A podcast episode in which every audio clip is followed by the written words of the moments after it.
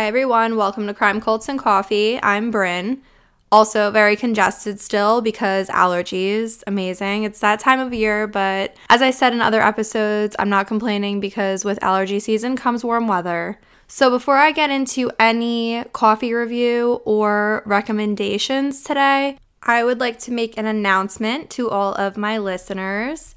For those of you who follow my personal page, you may have seen already, but I am pregnant. So, just like Kelsey, I am going to be expecting a little one, and we get to experience this together, which is really cool. There have been questions from those who have already seen and those who listen about if I'm going to continue the podcast. And the plan is to continue the podcast. As I've mentioned, as long as I have people listening, I will do my best to get episodes out each week.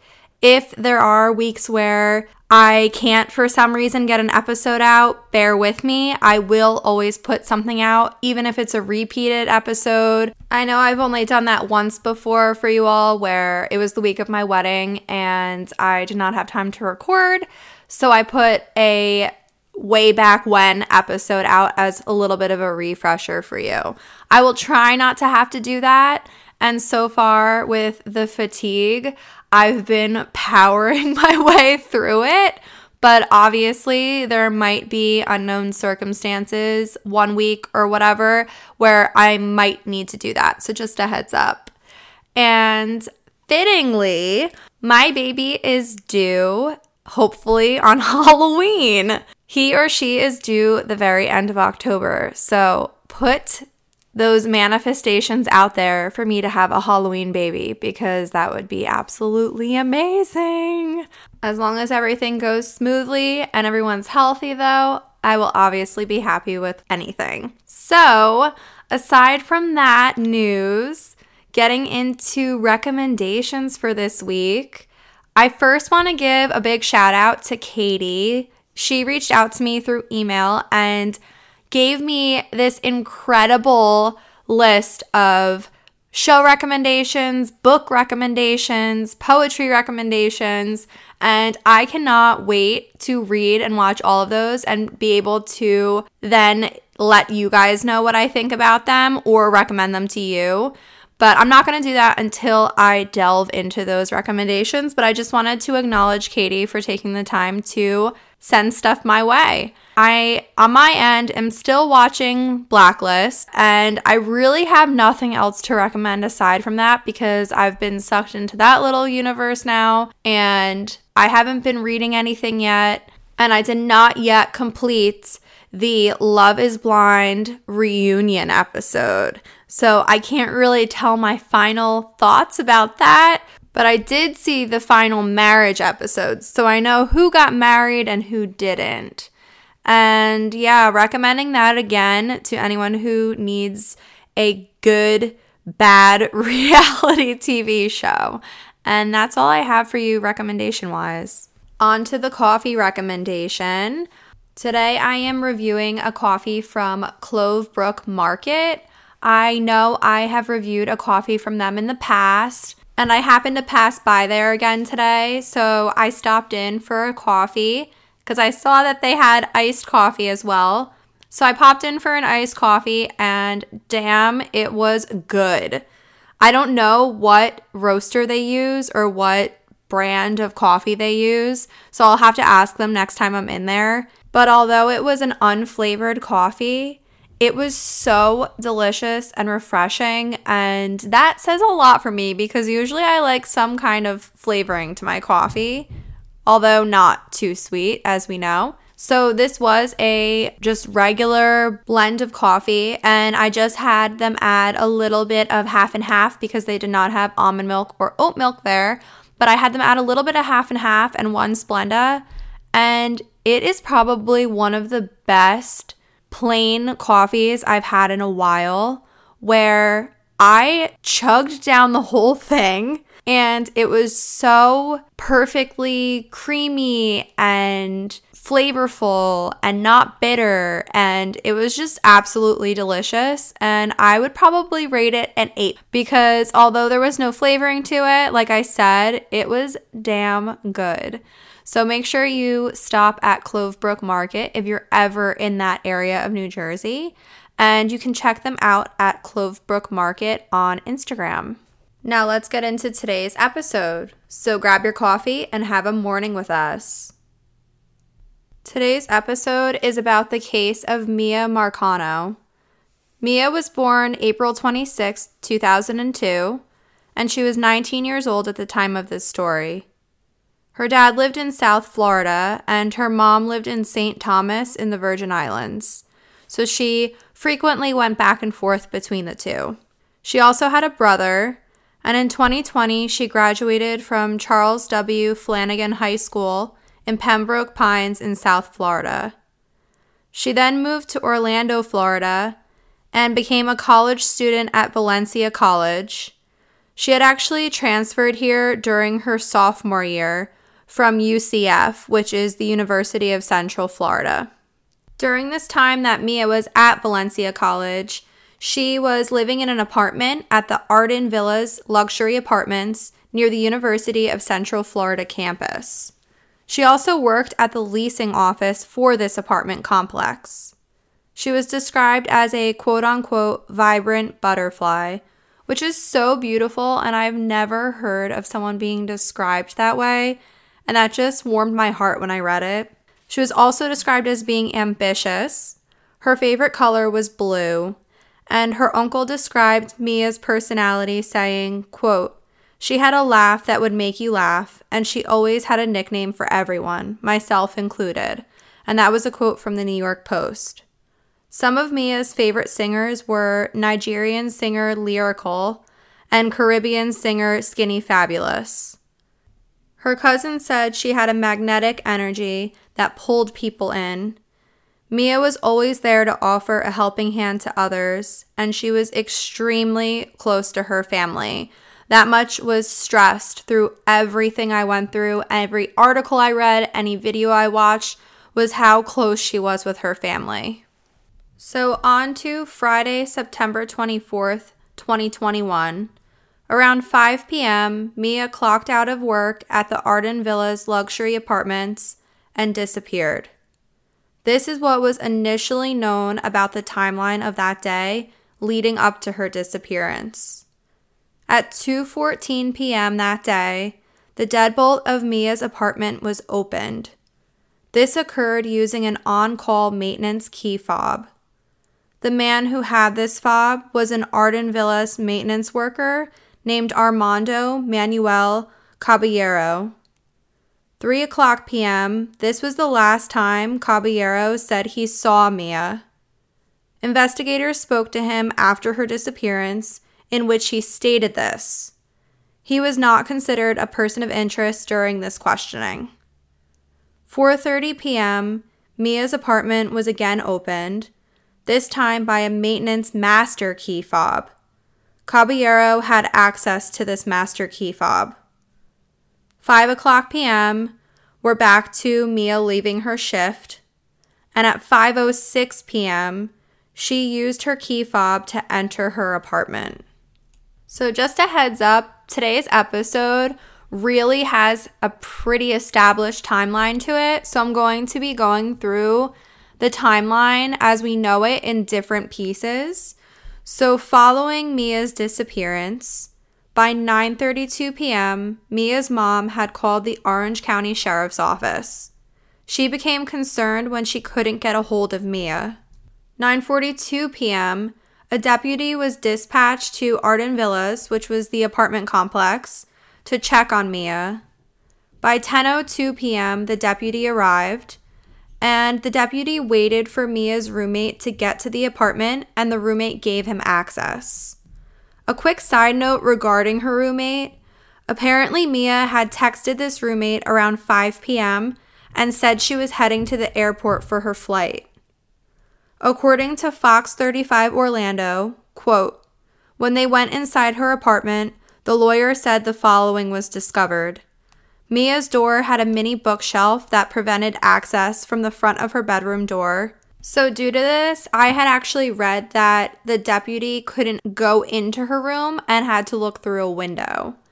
So I'm going to continue the quote with what else they noticed.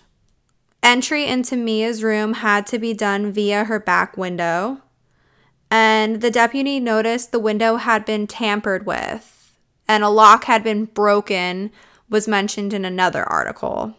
The deputy reportedly found immediate signs of a struggle, quote unquote, but did not consider it to be a crime scene. So, a video I had watched also revealed that there was blood on her pillow. I'm not sure whether this was considered the signs of a struggle or if there was more aside from that, but I would definitely say blood on a pillow is reason for concern. And if for some reason that wasn't enough reason for concern, what happened next definitely was. 10:30 p.m., Miya missed a flight that she was supposed to be on.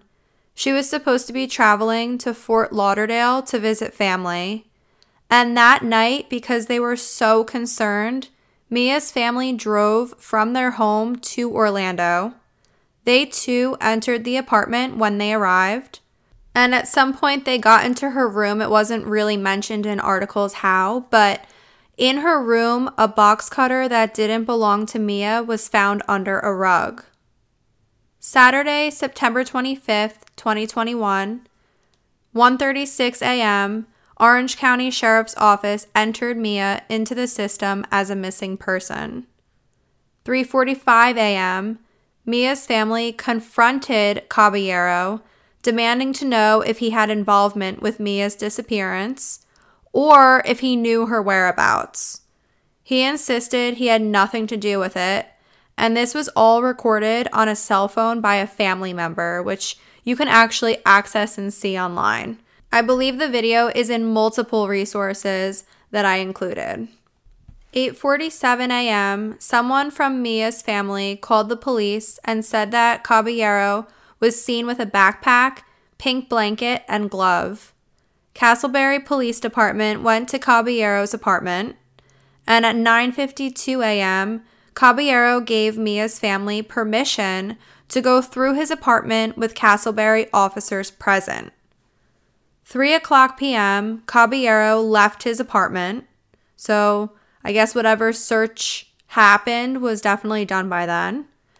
By 4:30 p.m., Caballero was now considered a suspect in Miya's disappearance. Which kind of sucks because whatever had happened to now make them consider him a suspect. This was an hour and a half after he already left his apartment, so he wasn't really in their visual sights anymore. By 5:44 p.m., a search warrant was submitted by the Orange County Sheriff's Office and the apartment was secured. Then by 5:53 p.m., a missing persons bulletin was released for Miya Marcano. 9:35 p.m., a text message was sent from Caballero's phone. Although there was no specification on what the text actually said, I looked in multiple articles, and each article I found it just said a text message was sent. So I don't know to who, I don't know what the context was, anything like that. On to the next day, September 26th, 2021. Around 1:30 a.m., detectives searched Caballero's apartment. So they clearly obtained that search warrant and were approved. By 4 o'clock p.m., helicopters searched a wooded area behind Arden Villas. September 27th, 10:23 a.m., Caballero was found by Seminole County deputies at Sabal Park Apartment Complex, aka the Sabal Club Apartments. A warrant had been secured for his arrest for a burglary charge since the maintenance master fob had been used to get into Miya's apartment. So that's kind of what they were getting him on for now to hold him. However, when Caballero was found, he was deceased in a maintenance garage due to suicide. 3 o'clock p.m., Sheriff John Mina announced that Caballero had been found dead. Caballero's car was also taken in to be searched. Meanwhile, investigators were still searching for Miya. September 28th, 10 o'clock a.m., family and friends continued searching for Miya. They searched around Sabal Park apartment complex where Caballero had been found, as well as Colonial Landing and Blanchard Park. 1 o'clock p.m., the Orange County Sheriff's deputies searched around Sabal Club, including a wooded area and walking trail near the complex. At 7 p.m. that night, a vigil for Miya took place at Arden Villas. The following day, September 29th, more searches continued for Miya. This included, quote, wooded areas and around rivers and lakes near the Arden Villas apartments and within a 30 mile radius. And that was a quote from clickorlando.com. And another vigil was also held. September 30th, searches continued more. Residents of Arden Villas were notified that officers were to enter all garages and storage units. 9:34 a.m., an independent search unit named Marco Patriots also went to search at Arden Villas. They brought a search and rescue dog with them, and they were not affiliated with the police department. 2 o'clock p.m., Sheriff John Mina provided another public update.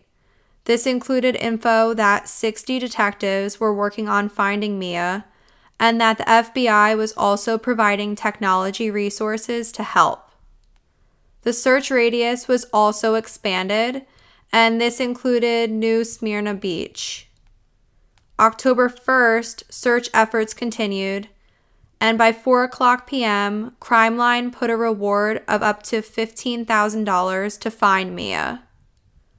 October 2nd, 1:20 p.m., Sheriff John Mina made another announcement.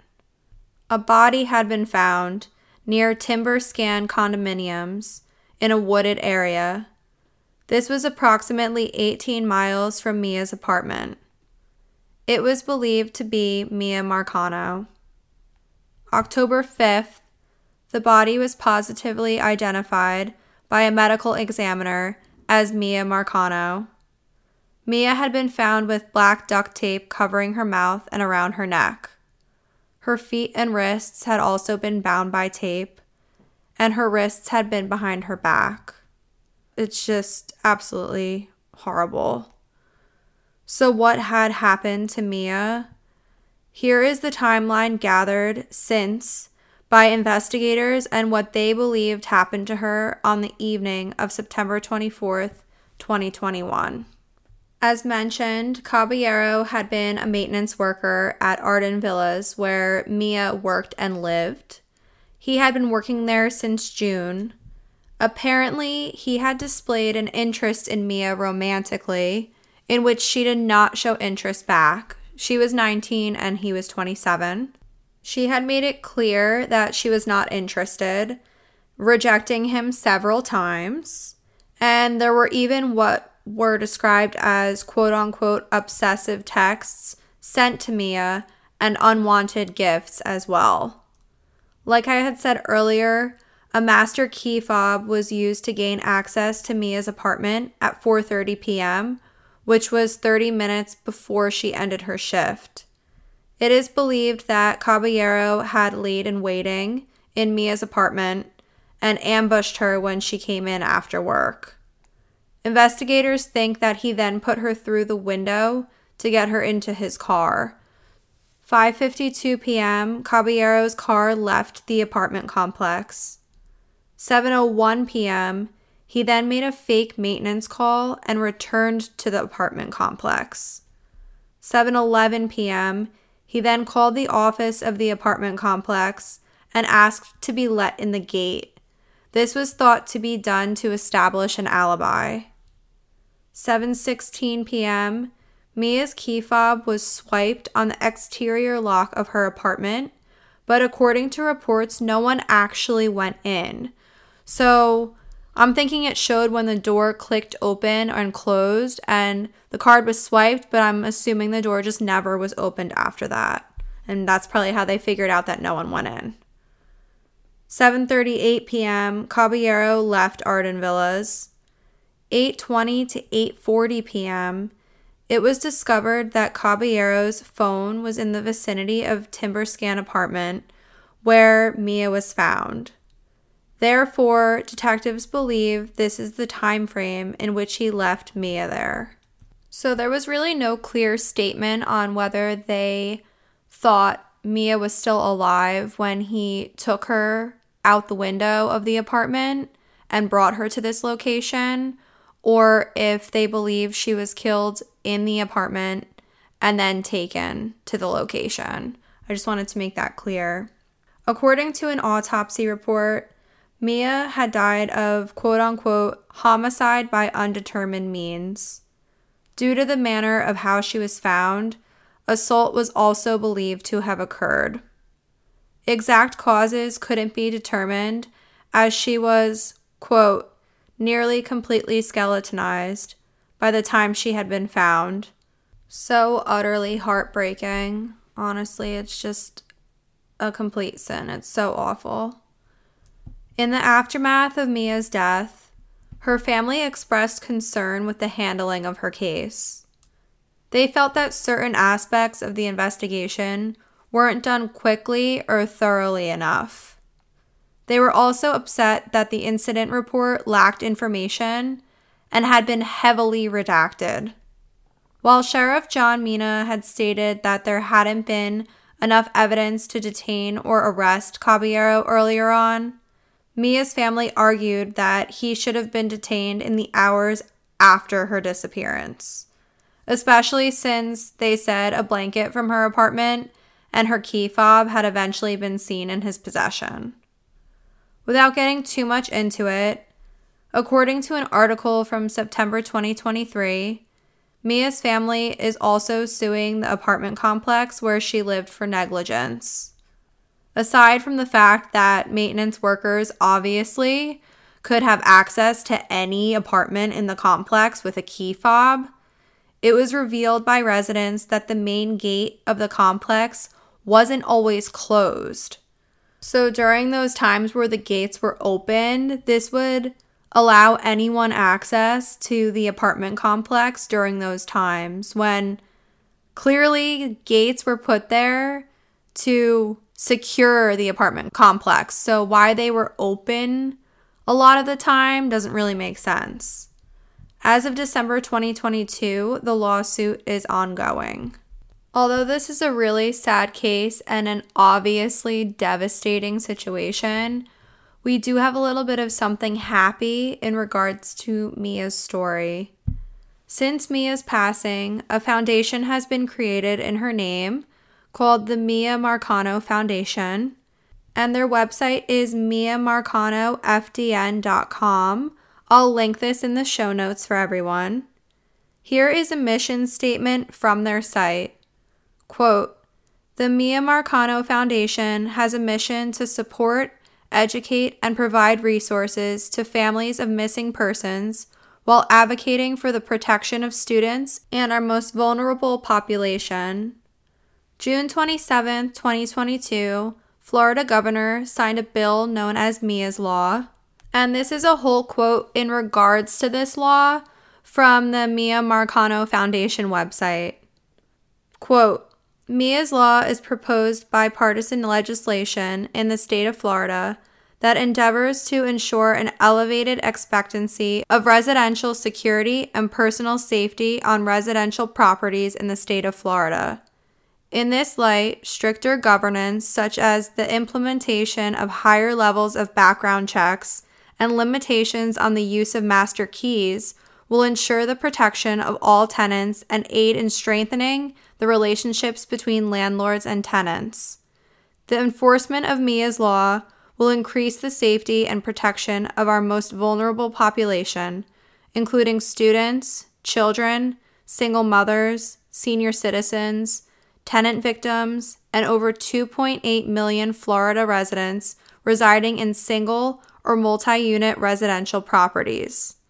Residential security and personal safety are undoubtedly among the very first lines of defense in the protection of tenants residing in residential communities, and a solid baseline must be established and upheld to safeguard tenants.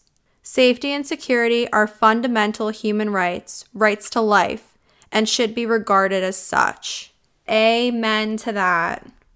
Hopefully, due to this law, safety precautions and procedures will be put into place where what happened to Miya won't happen to someone else, at least in the state of Florida. And hopefully that will expand outward to everywhere else that it isn't already established.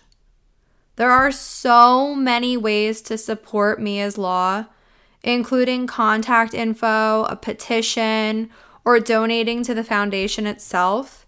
And I'll be linking a separate link for that again through the foundation site, but this link will take you directly to all of that information. So, this is the end of today's episode. Sadly, I wish there was a different outcome for Miya and her family and what became of this tragic case. Just another episode about a life that was so tragically taken that shouldn't have been in the hands of someone else. And I feel so sorry, as always, for her and her family, but I am so amazed by the things that they are doing in order to bring some light through Miya's death and justice from what they can get into the situation. And in order for them to take some power back from something that left them utterly powerless. And I think it's just incredible when families that go through such a devastating and horrific and unimaginable situation like this, when they turn and make something of it and make it so their loved one not only lives on through these laws that they're passing and these foundations that they're creating, but that their legacy is helping others and hopefully making it so this doesn't happen to someone else. And that's just a beautiful thing that these families are doing. And it makes me tear up just thinking about it. It's just absolutely beautiful in such a not beautiful situation. And I'm just absolutely amazed that they not only have the strength to do that, but the power behind them to push forward and to make these changes and to hopefully prevent other situations from happening or provide help for families when situations do happen. So, again, as always, listeners, please support these families in any way possible. It takes a minute, a second to sign a petition. And if you can, if you're able to make a donation to a foundation such as this one or to a GoFundMe listed in episodes or anything like that, I mean, everyone who donated towards Drew Molinari's billboard on this podcast, everything like that, I feel like it's so important and it's where differences are made and changes are made or laws are passed, every person counts. And this is where, especially when you feel like you don't know what to do to help, or you want to do something but you don't know the family directly, or you don't know where to begin. Stuff like this is where you can begin and where you can make a difference and where it really matters to these situations and to these families and to making change so this doesn't happen again. So, without further ado, I'm going to get into the spiel. So, I stop my little ramble because, as I tend to do, I get very passionate about these cases and especially when there's calls to action behind them. So, into the spiel we go. You can find Crime Cults and Coffee on Instagram, where I post pictures of coffee reviewed. We have the highlights tab where I post not only the coffee reviewed from every week, but the episode that comes out every week. So if you want to look back into the past, it's always there for you. The link tree is in the bio. This has most of the listening platforms that Crime Cults and Coffee podcast is on. And anytime there's some kind of GoFundMe that we're doing directly or important information would always be linked in there.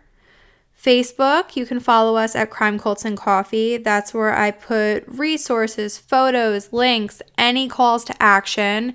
You can also check out the show notes for the episode you're listening to for any calls to action. They will always be there.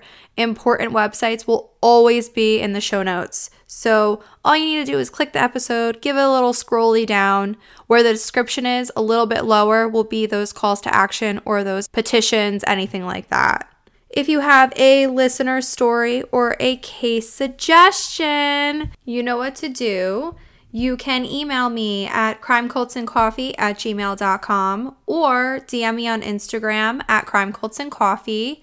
You can also send show recommendations, book recommendations, podcast recommendations to me that way as well, which again, thank you, Katie, for doing so. And loving the case suggestions, always getting them. Again, listener stories, where the fuck are ya? And if you like this podcast, want some free stickies, want to make me happy, and really, really, really, really love you, you can leave a rate and review on any listening platform that allows you to do so, such as Anchor, Apple Podcasts, Spotify. If you choose not to do so, that's okay. As long as you still listen each week, I will love you. And if you want to, but your listening platform won't allow you to do so, that's okay too. I completely understand. Anywhere you listen, you can like, you can follow, you can subscribe, and that will let you know when new episodes come out each week. And until next week, if you can, check out that foundation page for Miya. Even if you're not going to donate to the foundation, it's just good to see the resources on there. You can contribute more towards her law. You can check out the law in specific. Just give it a little look see. And aside from that, maybe you want to go and binge some bad reality TV. I'll be right there with you. Until next week. Bye.